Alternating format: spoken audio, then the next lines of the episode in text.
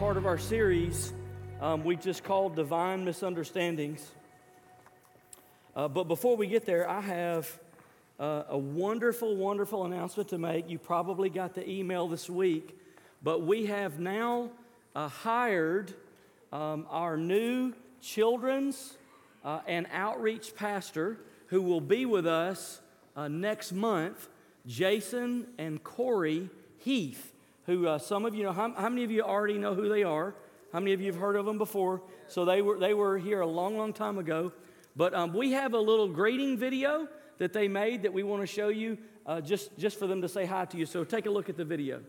Hey Kingwood Church, we are Jason and Corey Heath. I'm Corey. And I'm Jason. And we are so excited about joining you guys here in the near future. Yes, we are. In 1997, we were a part of Kingwood Church. We were in Master's Commission there, and the legacy of Kingwood was instilled in our hearts the legacy of missions, the legacy of outreach, and reaching people from Christ. And we've been a part of a church here in Louisiana that has had the exact same heart. Speaking of Louisiana, we've learned some weird words while we've been here, like boudin, Shabe, couillon, New Orleans. But there's also some words from Alabama that we can't wait to use again, like Pea Ridge, Hey y'all, Vixen 2, Kinfolk, and especially Roll Tide. or War Eagle. Whichever one you choose. We still love you. Right. But we're praying for you, and we can't wait to get there. We will be there soon and can't wait to be a part of the Kingwood team. All right, isn't that awesome? Hey, we are we are just as excited as we can be for them to come and join our team next month. Late next month, they'll be here. Uh, you'll be getting more information as the time gets closer. So, uh, would you would you just go ahead and begin to pray for them and uh, and open your heart to them and be ready to receive them as part of the Kingwood Church family? We're we're very excited to have them uh, here shortly. Uh, so, also tonight is our uh, monthly uh, soak service, and so I want to encourage you to join us tonight uh, at 5:30 for a time of prayer and worship that's just absolutely sets the spiritual direction of our church. So join us tonight. Hey, if you've got something uh, to write with, go ahead and take it out. Uh, I, there may be some notes you want to take today, but as you're getting ready, let me tell you um, one of the best stories I've ever heard um, when it comes to communication, okay?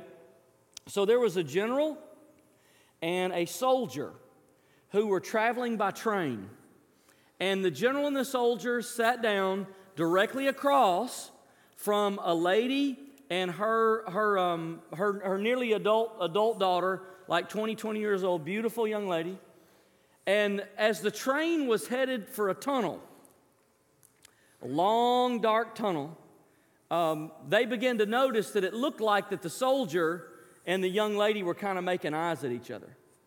So the train rolls on into the tunnel, and it was so dark you could hold your hand in front of your face and, and you couldn't see anything. And, and right in the middle of the darkness of that tunnel, all of a sudden you heard a kiss and a slap. But nobody could see anything. So the woman, the mother, is thinking that that soldier in the middle of the dark here reached over and kissed my daughter, and she slapped him. Nobody could see. And, and the daughter is thinking, um, that soldier wanted to kiss me, but by accident, he kissed my mom and she slapped him. And the general is thinking, that goofy soldier of mine reached over and kissed that girl, and she tried to slap him, and she slapped me by accident. And, and, the, and the soldier's thinking, I never had so much fun kissing the back of my hand and slapping a general. That's, you don't deserve a story that good this one. That's way too good. That's one of the best. And, and, and so that, that story to me uh, perfectly illustrates, you know, what would we call that? Well, that's a misunderstanding, right? That's a, that's a misunderstanding. And who, who doesn't know what it feels like to be misunderstood? You know, when you send a text, right? And you talk, you go, I, I didn't mean it like that. Thank God we've got emojis now. You know, we put little, say, you know how many marriages have been saved by emojis? At least go, how did you mean it? I was smiling. See?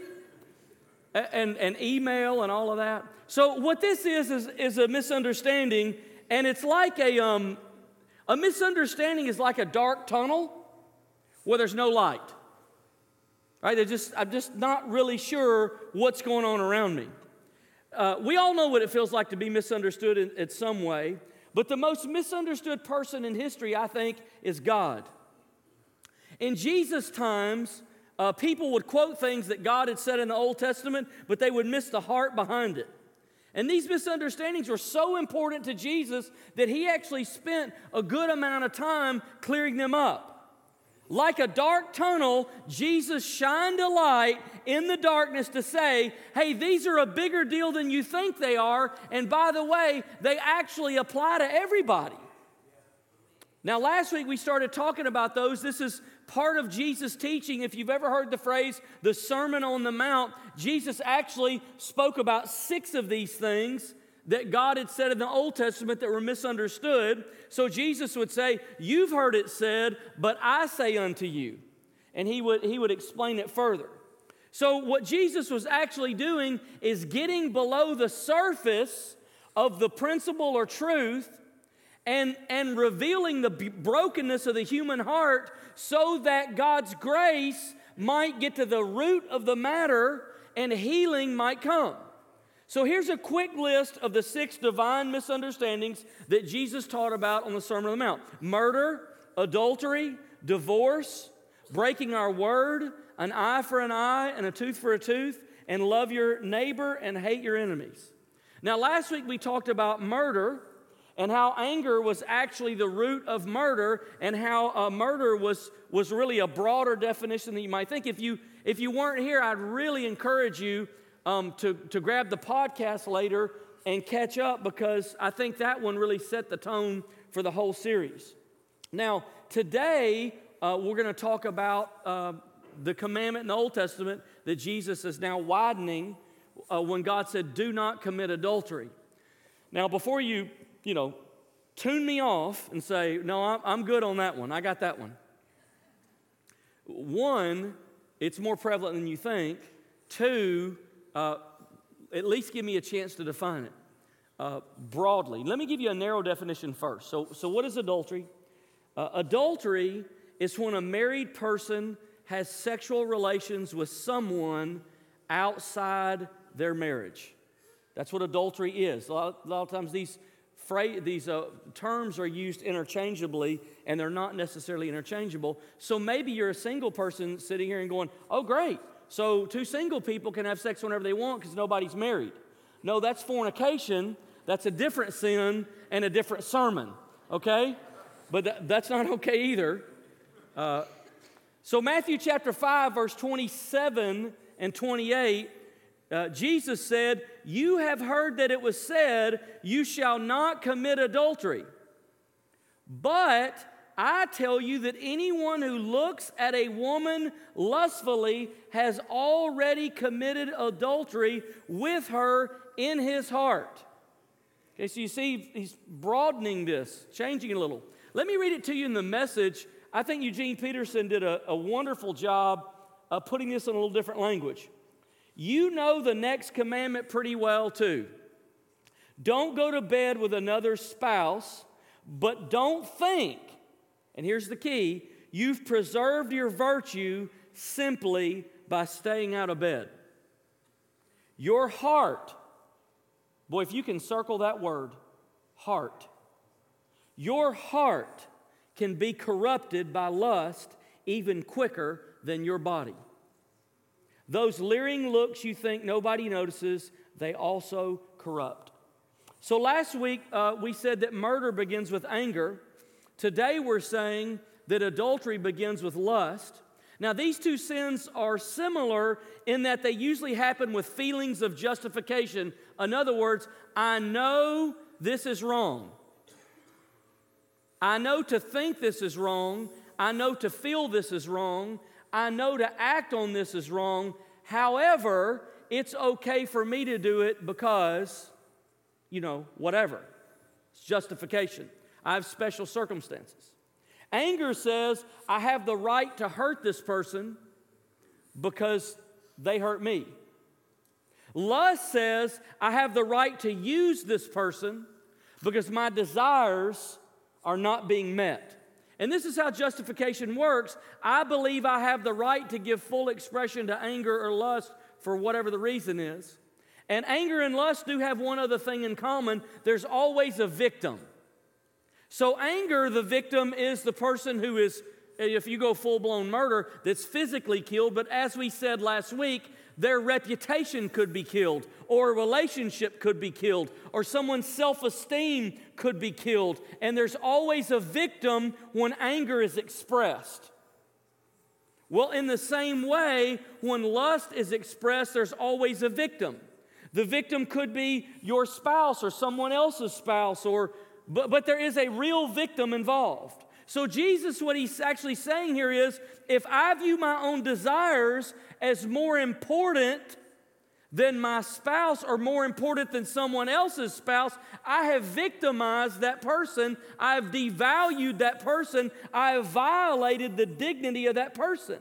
So, whether I, I, get in bed with them or I just entertain the fantasy over and over in my mind, I have the heart of an adulterer.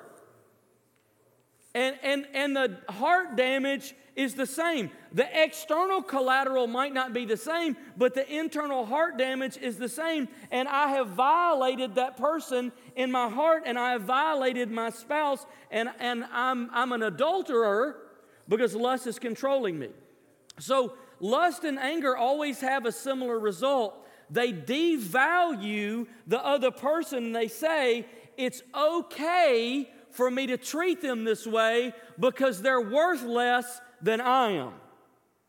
Is that not what we just saw in the massage parlor scandal in Florida? These rich CEOs who come in and say, it's okay for me to treat these women this way because they're worth less than I am. Because I run a company, or I have billions, or I do this or I do that. Isn't that the same sin? It's the same lust. It's okay. Now, most of us say, yeah, yeah, yeah, get them. You know, they're terrible. I'd never do anything like that. Well, it kind of reminds me of, the guy who won the lottery, you know, and ran off to Rio de Janeiro and found a girlfriend. And, and, and, so, and somebody asked him, like, you know, what, what, what's going on there? He said, Well, I've been wanting to do it for years. I just couldn't afford it. Just because you can't afford it doesn't mean it's not in your heart. Right? So you can just blame the people that can afford it and assume that your heart and mine is okay because we can't afford it. Doesn't mean we're okay. I remember when uh, Stacy and I lived in Florida, one of the worst phone calls I ever received was from a family who said, uh, you know, this, the family's blowing up uh, and, and we need to step in and help every way we can. So there was a, a family in our church who had an older son and two younger girls. I, I, I, believe the youngest was, you know, maybe nine or 10, and the, I think, and the other girl was about 12 or 13, and then the older son was about 18. But the, but the couple had had uh, some problems. Um, he, he had committed adultery on her, he had cheated on her, he had gone through the process to be restored, and, um, and they actually had a wedding uh, before we had even lived there. They had a wedding at the church. They got remarried to sort of try to start over and have a clean slate and begin again. And then it wasn't just a couple of years later, she began to find uh, things that led her to believe that something was going on. And, uh, and then she found it all and it was right, and he was uh, having affairs again. And um, I remember when Stacy and I went over to that family's house uh, because the, the family was blown up. I mean, it was just falling apart. And uh, I remember moving day. We got the boxes and we were packing everything. And um, loading the truck because she was moving and she was taking the kids and she had tried everything she could do and, and it, it wasn't working and he wasn't, he wasn't cooperating. Um, and I remember there came a moment where, uh, like, the, like the children were shell shocked. I mean, they, it's, it's, like, it's like they had seen a war. I mean, they were just absolutely um, traumatized. And I remember I, I, I saw the little 12 year old on the swing and on the front porch, and they were losing their house, they were losing their neighborhood, they were losing their dad. You know, it was just awful. And I remember I went and sat on the swing with her, and, um, and she wasn't this kind of person at all normally, but uh, she just laid her head on my shoulder, and we just swung there on the front porch back and forth. And I don't even remember us talking. She just had a blank stare glaze in the ground. She couldn't even cry. She was just traumatized. And, and, and I had the unfortunate uh, opportunity to see the damage of adultery from the inside. And we walked with that family for the next, till, till she graduated and her younger sister graduated high school.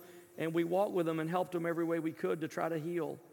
But man, I'm telling you, when you see firsthand the damage that lust does, like when, when another person is devalued and you say, it's okay for me to treat you this way because you're less valuable than I am.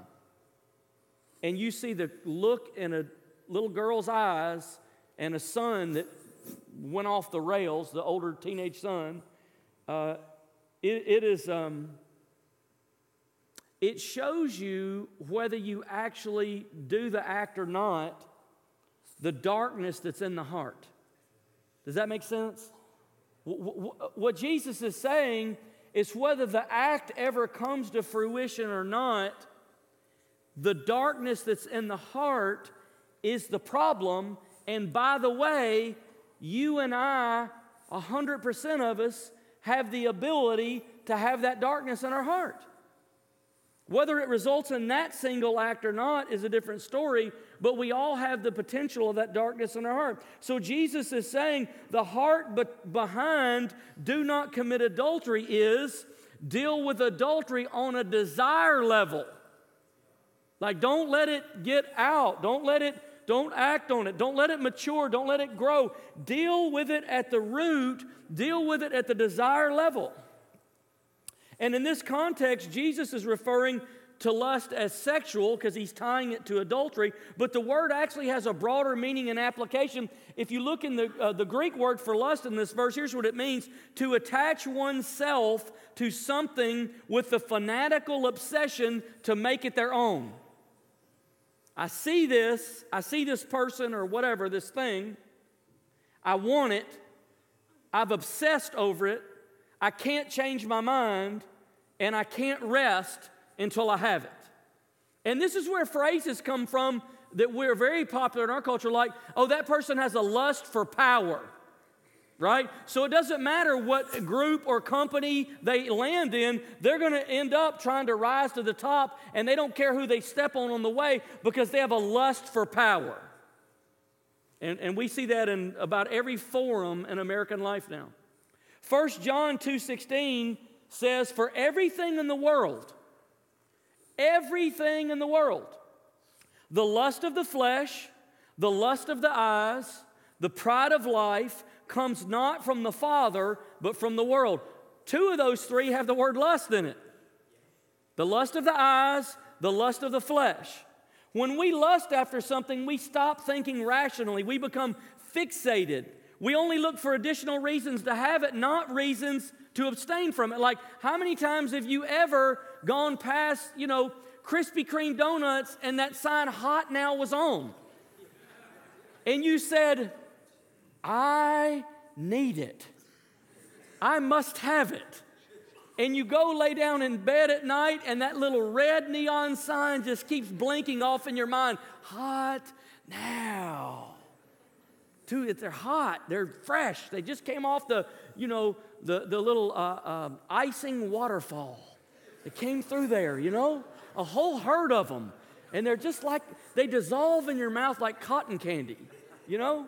And what do you do? You put your, you put your sweats on and you run down there and you, don't give me three, give me a dozen. Come on now, give me a dozen. Why? Lust has taken over. All right, so you understand what I'm saying now, right? You're not gonna, you're not gonna admit it when we're talking about something else, but Krispy Kreme, that's okay.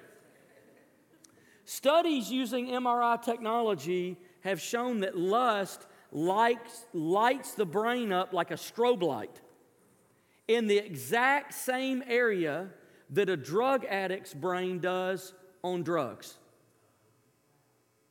Lust activates with the same intensity, the same area of the brain that drug addiction does in a drug addict's brain.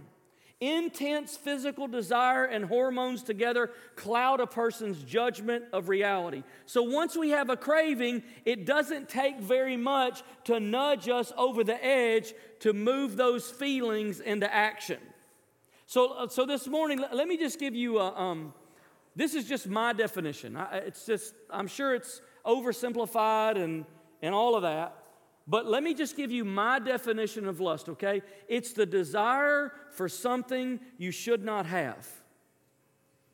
Lust is the desire for whether it's a person or a donut or drugs or whatever it is, or a show or, or, or uh, pornography, whatever it is. It's the lust for something that you should not have. Now, I'm gonna, I'm gonna take a poll this morning and I'm gonna ask a question and I'm to go ahead and tell you in advance. Like I'm to I'm to I'm to expect 100% participation, okay? How many of you have ever had a desire for something you should not have? How many? Are there no exceptions, are there? So when Jesus said, You have heard it said, do not commit adultery, but I say unto you, that you is me and you right? Because we've all desired something that we shouldn't have, and we probably will again. So there has to be a way for us to deal with, with this uh, with lust before it makes us crazy, before it drives us into adultery or fornication or theft or, or whatever. And, and, and, the, and what, what Jesus is after today is not the action, he's after the heart that bears the fruit of the action. So maybe today you're here and you're struggling with sexual lust or pornography or thoughts of cheating on your spouse, or, or maybe you feel lonely inside your marriage. Maybe there's someone in your life who is very attractive and tempting to you, because they appear to be strong in all the places that your spouse is weak. And before you say, oh no, we're at church, nobody feels that way, that is not what the statistics tell us. And I don't think we're the only exception as a church on earth. Maybe you're battling substance addiction. Maybe you have some compulsive desire that's out of control. What Jesus is saying is adultery is not the problem, desire is the problem. So, how do you and I deal with desire? Now, I, I, I want, I want to give you some ways that are not helpful because I think they are, they are the ways that we um, default to and they're ineffective and they don't work. So let's talk about a few ways that don't work to deal with desire, wrong desires. One is shame. Shame doesn't work. Shame on you. You shouldn't feel that way. You shouldn't want that. You shouldn't think that. Shame. So most of us in high school read the Scarlet Letter. You take the little lady and you put a red A on her dress and you parade her around in front of everybody and say, if you do this, this is how we're going to treat you. And that doesn't solve anything. What it does is it causes us to take our desire and, and hide it deeper. It just creates a darker underworld. It doesn't, it doesn't cure or calm anything. And, and by the way, it also convolutes God's gift of sex because sexual desire is not evil. right? I mean, where did it come from? God. Who invented it? God. So sexual desire is not evil when it's lived out in the context of marriage. So the next time, you know, somebody says, Well, I don't serve God, why? I mean, God's never done anything good for me. You can say, Well, He made sex, and that's not bad. How about that? They're going to have to think about that. You never thought about that as a witnessing tool, did you? We've been approaching this wrong. But, but think about it God made the pleasure, we added the pain. We added the pain. So, so let's don't put that on Him. So shame is not going to work, guilt is not going to work. I, I'm just gonna, I'm just gonna punish myself and crucify myself and, and, and make myself feel terrible until I do the right thing. What you're gonna do is you're gonna destroy the, the identity of Christ inside you. Because you're just gonna keep hammering, I'm bad and I'm evil and I'm dirty and I'm wrong. And I'm telling you, it's not effective. Or we just bury it. Uh, kind of like shame causes us to do we take it deeper and deeper and hide it and deny it and no, not me, and I've never felt that, and I don't know what you're talking about. And what we end up becoming is like a person that has one foot on land and the other one on a boat, and it's drifting. And you know what's going to happen? You're going to fall in because you become two different people. And you cannot effectively juggle two different lives in the long run you will eventually fall in, and both, both parts of you are going to lose. So, this morning, let me give you some thoughts on how do we effectively deal with desire. Now, look, it, uh, let's take the shame off. It's okay to write notes. It doesn't mean you're adulterer if you write something down, okay? It's all right. You know why? Because we're all adulterers in our heart somehow. And if we can get that and say, all right, God, equip me and empower me and help me to deal with the desires that I have that don't honor you, because everybody has some sometime. So, number one, do not isolate yourself. The majority of people I know who've had an affair isolate themselves first.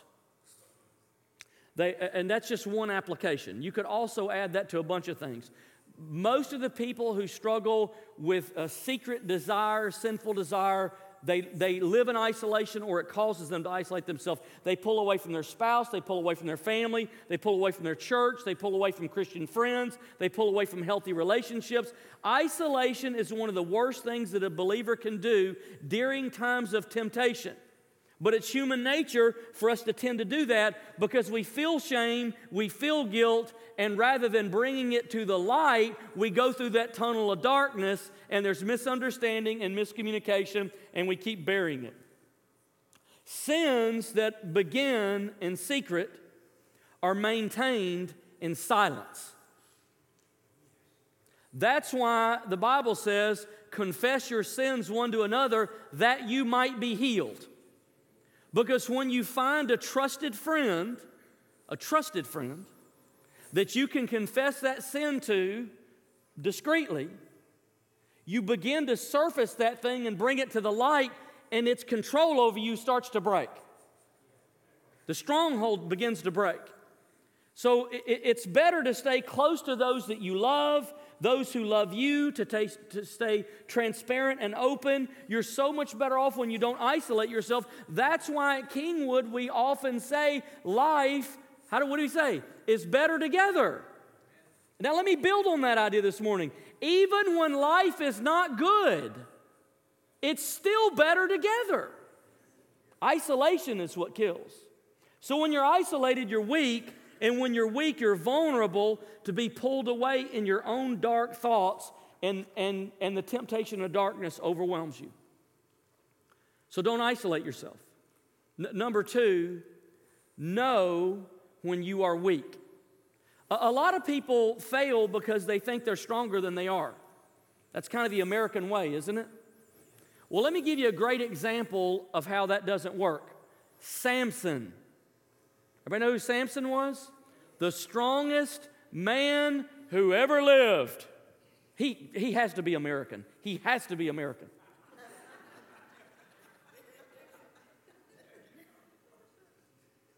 and he failed because he thought he could handle it. But, but he wasn't aware of his own weakness. So let me tell you some times that you're, do you know when you're weak? We all have some common weaknesses, but we all have some specific weaknesses. It's very important that you know your weaknesses so that you can protect yourself. So let me give you some, some ideas. We already said in the last point isolation or loneliness is a time of weakness. And by the way, it is when Satan tempted Jesus. When he was alone in the wilderness, Satan reasoned, that's the most vulnerable he's ever going to be. Let me attack now. And I'm thinking if he does it to Jesus, he's going to do it to you and me. So, isolation or loneliness, uh, uh, uh, in a season that you're overworked, boy, we, we are good at burning the candle at both ends. And we drive and drive and drive and go and go and go and a little more and a little more and a little more. And we get overworked and we get fatigued. And when we do, we're vulnerable. You're vulnerable to temptation. You're vulnerable to desire something you should not have. Stressed, times of stress. If you're hurt or wounded, if someone has hurt you or wounded you, you are vulnerable. In that moment, you will, you will look for uh, something you should not have to nurse the wound, to offset the pain. And you, you and I are vulnerable in those moments. Um, if you have spent uh, um, a long amount of time living out of your weaknesses, when you, when you are uh, forced to perform out of your weaknesses, out of the areas that you're by personality not strong at, and you are forced to do that over and over and over, it is emotionally draining to you and you will find yourself weak. When you're frustrated uh, with a relationship or you're angry, after a great victory, when, when you've had a good win, man, you want to celebrate. And you would think, what could go wrong now? Your heart is what could go wrong now. And, and your heart can be misled in that moment. Times of grief and depression certainly are times of weakness. What, what about this? Times of boredom. When you are bored, you know why boredom is so tough? Because it's the time that we have to wrestle with our own purpose. And if you have a sense of purposelessness, you are vulnerable. King David sat on the rooftop, and the Bible says when kings normally go out to war, David's at home twiddling his thumbs, and he looks over at the next rooftop and he sees Bathsheba bathing. When you are bored and you don't know your purpose, that's why here we say God gifted you to grow you. What gift did God put in you?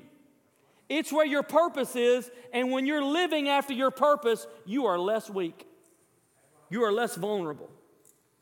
So, do you know when you're tempted and do you have a way to protect yourself? Know when you're weak. Number three, starve the wrong desires.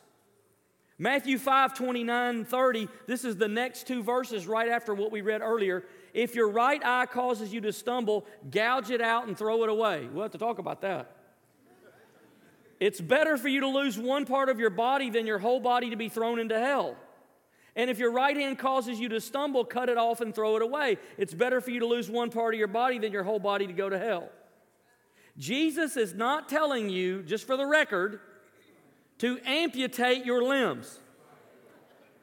He is not, please, nobody go home and cut anything off or out unless it's hair, you know, something like that. Fingernails, we're good with that. Do not, do not go home and do that. That's, that's not what we're saying. What he's saying is, is these desires that lead you that are, that are wrong cannot be toyed with. You have to attack them radically. You can't phase them out over time. I think I'll watch, you know, a little less pornography each day until it goes away. It's like not going away. I think I'll flirt with this person a little less each day. I think I'll eat a few Krispy Kreme donuts less until I stop eating them. They will not go away. They will come back with legion, they will come back with a whole company of demons. You have to identify with what is deadly, and you can't flirt with it. You have to take radical action and you have to cut it out of your life. Remember the, the man, uh, Aron, Aron uh, Ralston, who, who had uh, fallen in Utah and had a rock on his hand and had to make the terrible decision to cut his own arm off?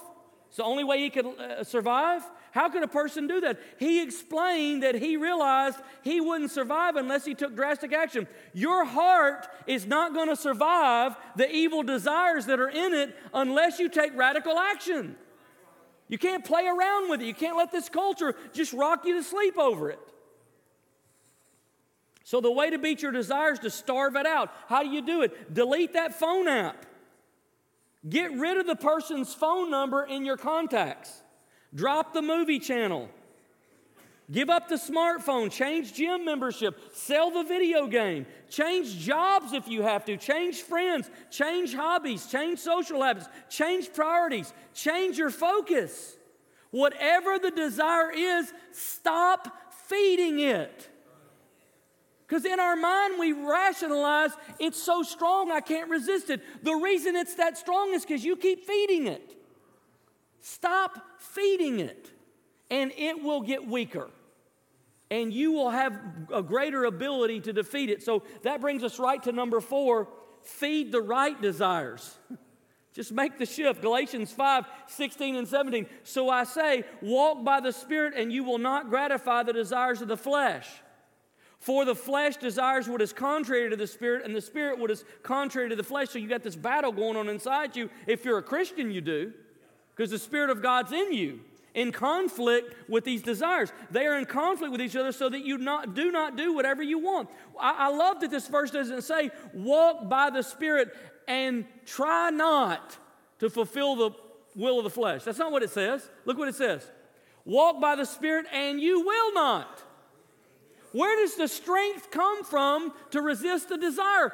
Feed the good part, feed the good desire, feed the work of the Spirit in you, and you will muscle up and you'll have a greater ability to resist. Feed the Spirit and you will not. How do you walk by the Spirit? Galatians chapter 6, verse 8, the very next chapter. This is the verse that we often hear quoted so out of context you know, do not, God will not be mocked. Whatever a person sows, that they'll also reap, right? So we always hear. Listen to the context. Listen to verse 8 that comes right after that. Whoever sows to please their flesh, from the flesh will reap destruction. Whoever sows to please the Spirit, from the Spirit will reap eternal life. Sow to the Spirit, reap spiritual strength and life. Sow to the flesh, reap evil desire and weakness. Now, no, nobody sows perfectly, all right? You don't, and I don't. But if you will sow to the Spirit more than you sow to the flesh, your spirit will win. You will outgrow and overcome. So, how, how do you do that? Surround yourself with spiritual things. I, didn't put it on the screen, but Philippians 4 8 says, Whatever is true, whatever is noble, whatever is pure, whatever is lovely, whatever is admirable, if anything is excellent or praiseworthy, think about such things. Man, you've got to radically inundate your life with spiritual things by sowing to the Spirit. Devotions. Man, have a time, a regular time where you read the Bible and pray. You'll be shocked what you're capable of if you feed your spirit. Get in a life group. Surround yourself, find spiritual friends inside a life group. Life is better together. You'll be surprised how much stronger you can become if you have spiritual people around you encouraging you. Come to worship service at church. And man, as we stood earlier and worshiped and praised God and lifted our hands and sang, man, your spirit was rising inside you. You'll be surprised what you can do. Prayer and worship and feed your spirit. You can't feed your spirit junk food and expect to be healthy. You can't overcome temptation on an empty stomach. So you have to feed your spirit. All right, last one. Surrender wrong desires to God's grace. So, uh, what I didn't say is never have wrong desires. Because that's like nobody but Jesus. All the rest of us are in the same boat. And the only people who think they are are, are lying. And there's, a, there's another sermon for that. Or they, they're so unaware of their own darkness that they're dangerous. So we're all there. So, what do you do with the desires that you shouldn't have? Surrender them to God's grace. And, and by the way, how does God treat people with wrong desires? Do you remember in John chapter 8, the religious leaders who thought they had no sin came and brought this woman caught in the act of adultery, throw her at Jesus' feet and say, You know, we're going to stone her to death. And Jesus says, No, you're not. Because who, who I want to stone her is the one of you who have no sin. And the stones hit the ground and they all walked away. Because none of them were worthy to stone her to death because none of them were perfect. Jesus was the only one worthy to stone her to death. And he had no sin. And he wouldn't. He wouldn't do it. So, what did he offer her? He lifted her head up, he wiped the tears away, and he said, Where are your accusers now? Some of you struggle with sin because when you look in the face of God, you think you're looking at your accuser. And I'm telling you, God is not your accuser. God is a forgiver and a grace giver. And so he raised her up and he said, Now, now go and sin no more. You're forgiven. Live a different life now. You're free. Your accusers are gone, they've been silenced. And so if you and I, if you and I could ever get that, that with our sin, we're not to run away from God because He's not going to shame you, He's not going to embarrass you, He's not going to condemn you, He's not going to guilt you. He's going to lift your head up, He's going to wipe your tears away, and He's going to say, I have better things for you. Come to the better things. Come have the better things. This was not the life that I wanted you to live because it's hurting you and it's hurting the people that love you. So today, um, today is where I want to end. Would you would you stand with me and um, if you'll just give me like two or three minutes, I, we'll, we'll dismiss, okay? But here's the moment here's the moment that, that matters.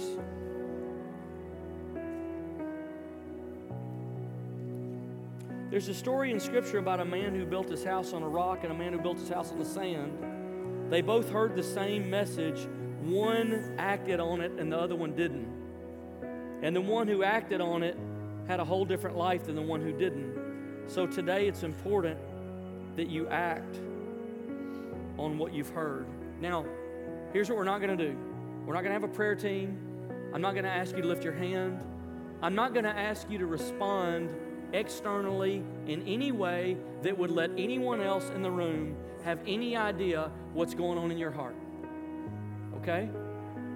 But I, am telling you, I've watched enough marriages and I've watched enough families and I've watched enough singles and individuals blow their life up because they didn't know how to deal with the desires that were inside them, and they didn't know who they could tell, and they lived in secret and private, and this thing grew and it took them over and it wrecked their life. And I'm just coming to tell you today in this place, there is no shame, and there is no condemnation, and there is no guilt, and there is no fear. But there must be truth. There must be honesty. And honesty, an honest surrender, opens you up to the grace of God. So I'm going to ask everybody in the room if you'll close your eyes. And, I, and I'm, I'm, I'm not going to ask you to respond externally in any way. You don't have to do anything. I want to give you, this is a safe place, and I want to give you a, a little moment of privacy. But I want to invite you in the sanctity of this moment to turn your heart and life to a God who won't condemn you and won't shame you and is not angry at you, but wants to love you and wants to help you, wants to forgive you and give you grace. Even if you have to say it inside your heart, maybe you can't even whisper it out loud. I want to just begin to pray. And as I do, if you need God's grace today, I just want you in your heart to reach out for it. In your own heart, I just want, maybe you, you won't even do it outside, but in your heart, I want you to picture that you're holding your hands upside down in a receiving position and you're just saying, God, I don't, I don't want the life that I've been living. I don't want the secret. I don't want the shame. I don't want to act any more on this. I don't, maybe you've acted on nothing, but boy, it's growing. And you say, Lord, I don't want this to grow anymore. God, help me today. I want you just to reach out to Jesus and, and receive His grace today. Lord, I pray for every one of us in this room that by your mercy and grace, we would somehow live peaceful, and joyous, and holy, and healthy life that you came to give us.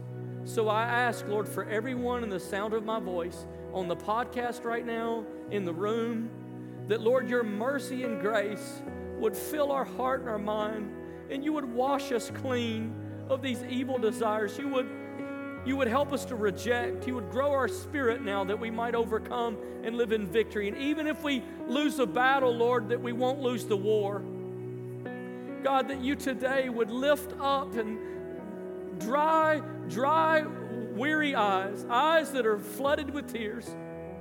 God, that you would let your grace wash, purify, and we, we wash away with the blood of Jesus shame today and we wash away condemnation and we wash away fear and we receive the grace and the favor and the love of God. You've given us a new identity in Jesus Christ and we receive and walk in that identity today. God, by your power, may we walk from this place.